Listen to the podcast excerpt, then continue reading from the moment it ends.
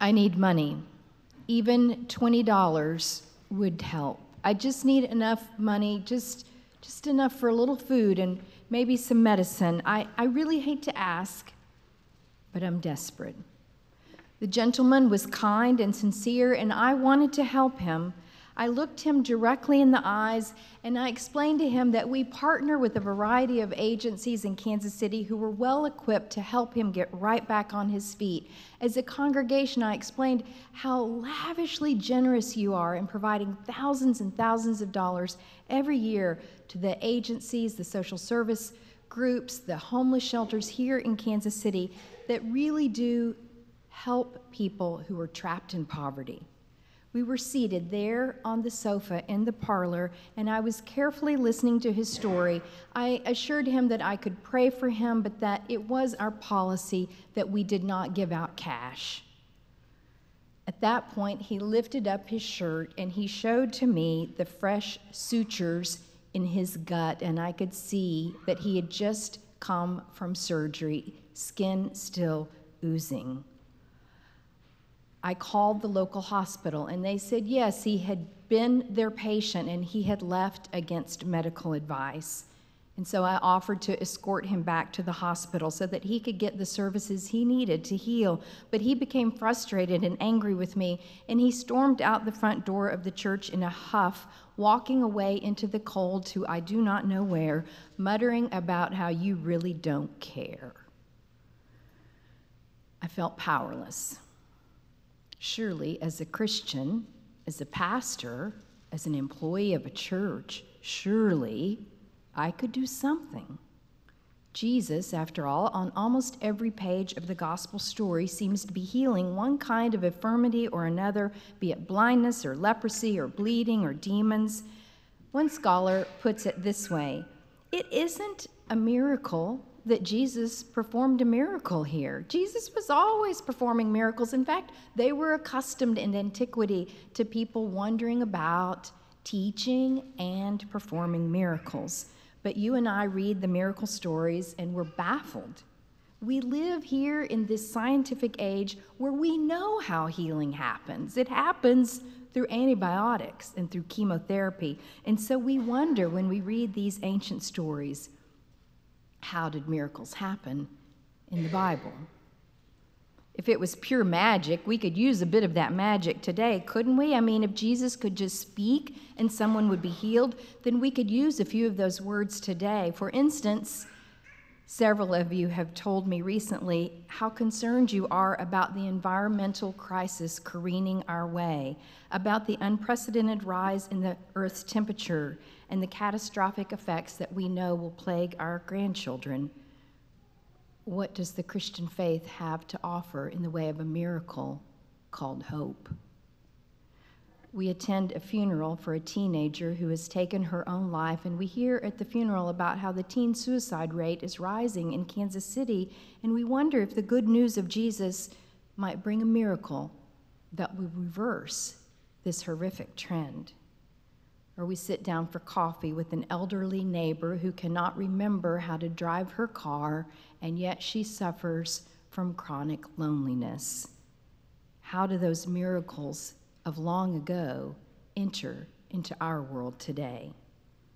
Sometimes we simply feel overwhelmed by the problems either in our own personal circles or in the larger community or on the international scale. It can feel so incredibly daunting Sometimes we too need a miracle, and yet we feel powerless or uncertain about what to do about it. In today's Bible story, the slave of a Roman centurion moves from the brink of death to being restored to good health. It's a different kind of healing story in many regards. For, first of all, this Roman centurion is an outsider, a centurion, a commander of a hundred soldiers, is part of that systemic oppression of the Jewish people. He's both a political enemy and a religious outcast, and yet it is this outsider that comes to seek the help of Jesus. The centurion is wise.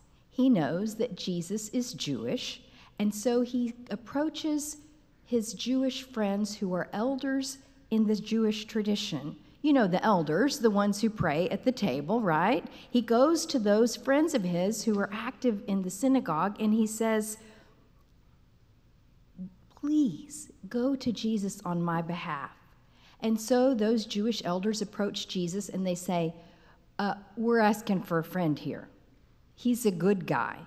He even helped us build the synagogue. We can vouch for him, even though he's not one of us, even though he's an outsider. He loves us, he's our friend. Recently, I read an article in the Christian Century. It told about this trauma surgeon in Texas who was recently appointed as the vice chairman of the Republican Party in Tarrant County, which is the county where I grew up. Some of the folks in that county called for him to be removed from office because they did not believe that he could really be the vice chairman of the Republican Party in Tarrant County because he was Muslim and active in his mosque. And they didn't trust him. This same article reported that Democrats in Nebraska had experienced a similar kind of suspicion against a judicial appointee. At the judicial confirmation hearing, the appointee was questioned about his participation in a group called the Knights of Columbus, which is typically made up of men in the Roman Catholic tradition. They wondered, as they questioned him, if he could separate out his Catholic beliefs from his service to his country. You see, no matter what position we stand in, we are often suspicious of those who are politically or religiously different from us, and we begin to question one another's loyalty. In today's Bible story, we read about a situation like that, where an outsider, the Roman centurion, is behaving like an insider. He loves our people, the Jewish elders say, so please, Jesus, go and heal his slave. Well, Jesus drops what he's doing and he begins rushing to the home of the Roman centurion to heal his slave. But before Jesus arrives at the home, he is met on the road by another delegation of the centurion's friends. The friends deliver a message from the centurion. They say, Lord, don't come to my house. I'm not good enough to be in your presence. You're too holy. You just speak the word from a distance and it will happen. I'm a soldier and I know how the chain of command works. I speak and my soldiers jump. You speak and God's healing happens. Wow. Jesus stands back. Jesus is astounded. He's amazed. He turns and says, Well, not even in Israel have I ever seen faith like this. I don't think there's another moment in Scripture when we are told that Jesus is amazed by someone else's faith. Now, sometimes we're told that people are amazed by what Jesus says or does. And once in the Gospel of Mark, Jesus is amazed because after all he has said and done, the people still don't get it. And he's absolutely amazed at that. But in this story, Jesus is amazed at this man's faith that he can heal in God's name. And this man is from the enemy group, the group that oppresses Jews, an outsider who everyone knows you cannot trust. It is he who has this enormous faith. Here's an odd part of the story Jesus and the centurion never meet, never lay eyes on one another the entire story. And Jesus and the ill slave never meet in the entire story. Neither of the key characters in the story ever sees Jesus, and yet both of them have their lives forever changed by Jesus' love and compassion. And the other odd thing about this healing story is that we're never told how it is that the miracle happens. There's no moment like there is in other stories where Jesus reaches out and touches or has a conversation or prays over. Instead, all we get is this little throwaway line at the end of the story that says, Oh, yeah, and they went back to the house and they found the man in good health. So, if we were to stage this scene from the Bible, we would have to put the centurion off stage and we would have to put the slave off stage. And the only action that we would see is this large cast of characters running back and forth between Jesus and the centurion, between Jesus and the slave, scurrying about.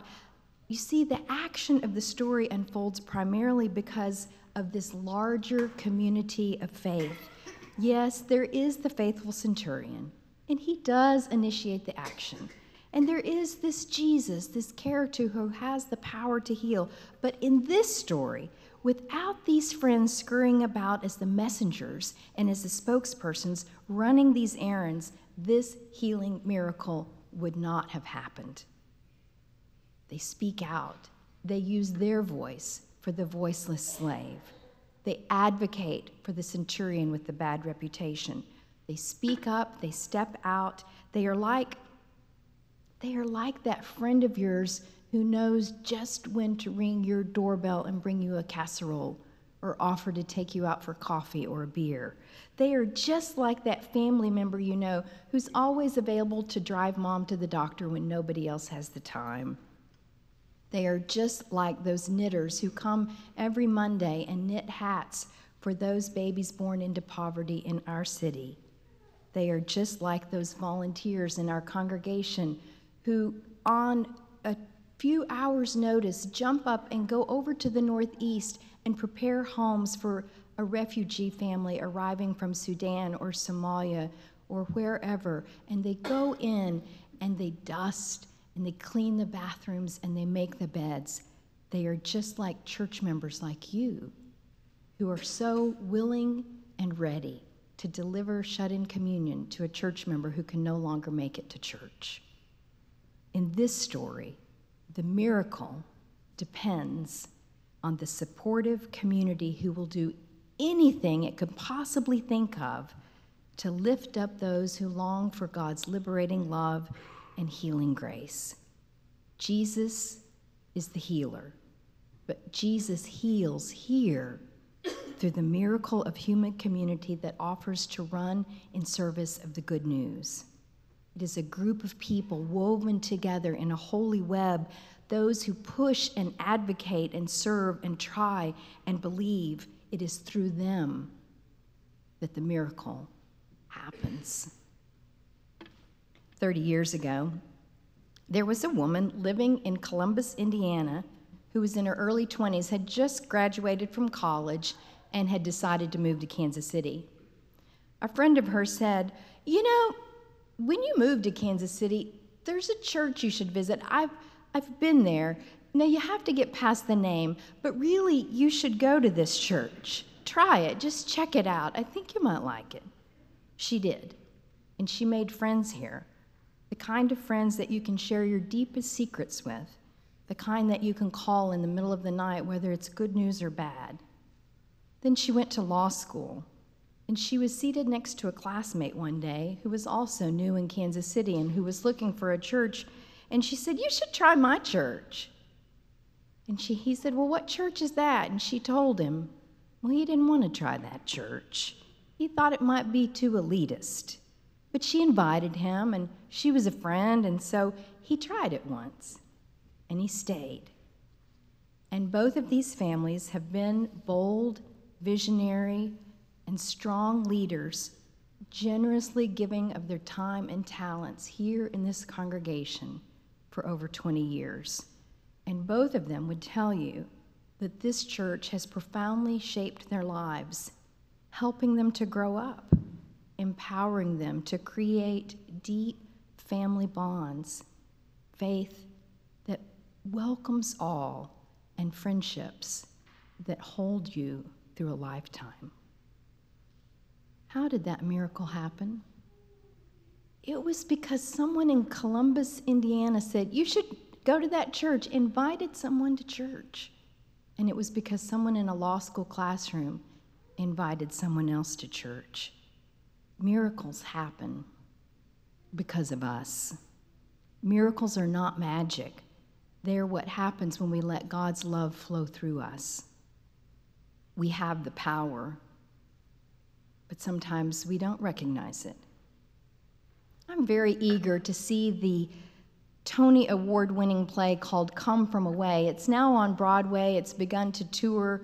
It will be in Kansas City in 2020. I was it, it's a play that was inspired by what happened on 9 11 when 38 airplanes were diverted to Gander, Newfoundland.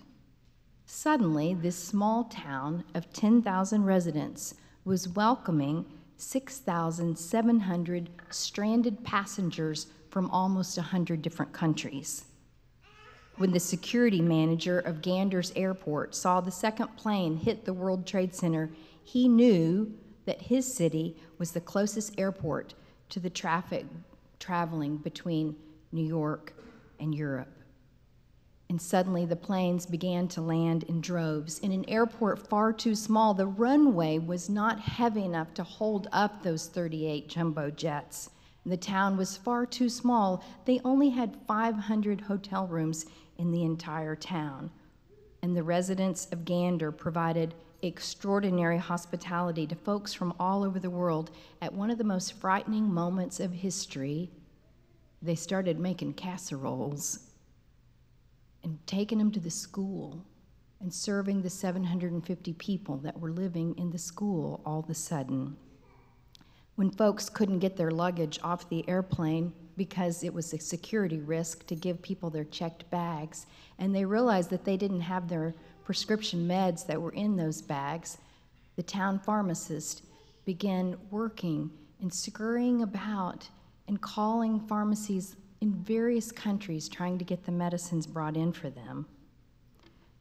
Knowing that some folks, after being on an airplane for 36 hours, were going to need to step off that plane and get a smoke, some people ran and gathered up all the Nicorette gum and Gander and took it to the passengers. And some residents of Gander took their unexpected guest out berry picking, and some took them moose hunting, and when folks were driving into Gander, if they saw someone walking down the street, they just pulled over and offered to give them a ride to wherever they might be going. They said it was the worst moment ever, but something wonderful was born out of it. The folks in Gander said, Ah, we're not special. Folks anywhere would have done what we did. It's just what people do. Is it?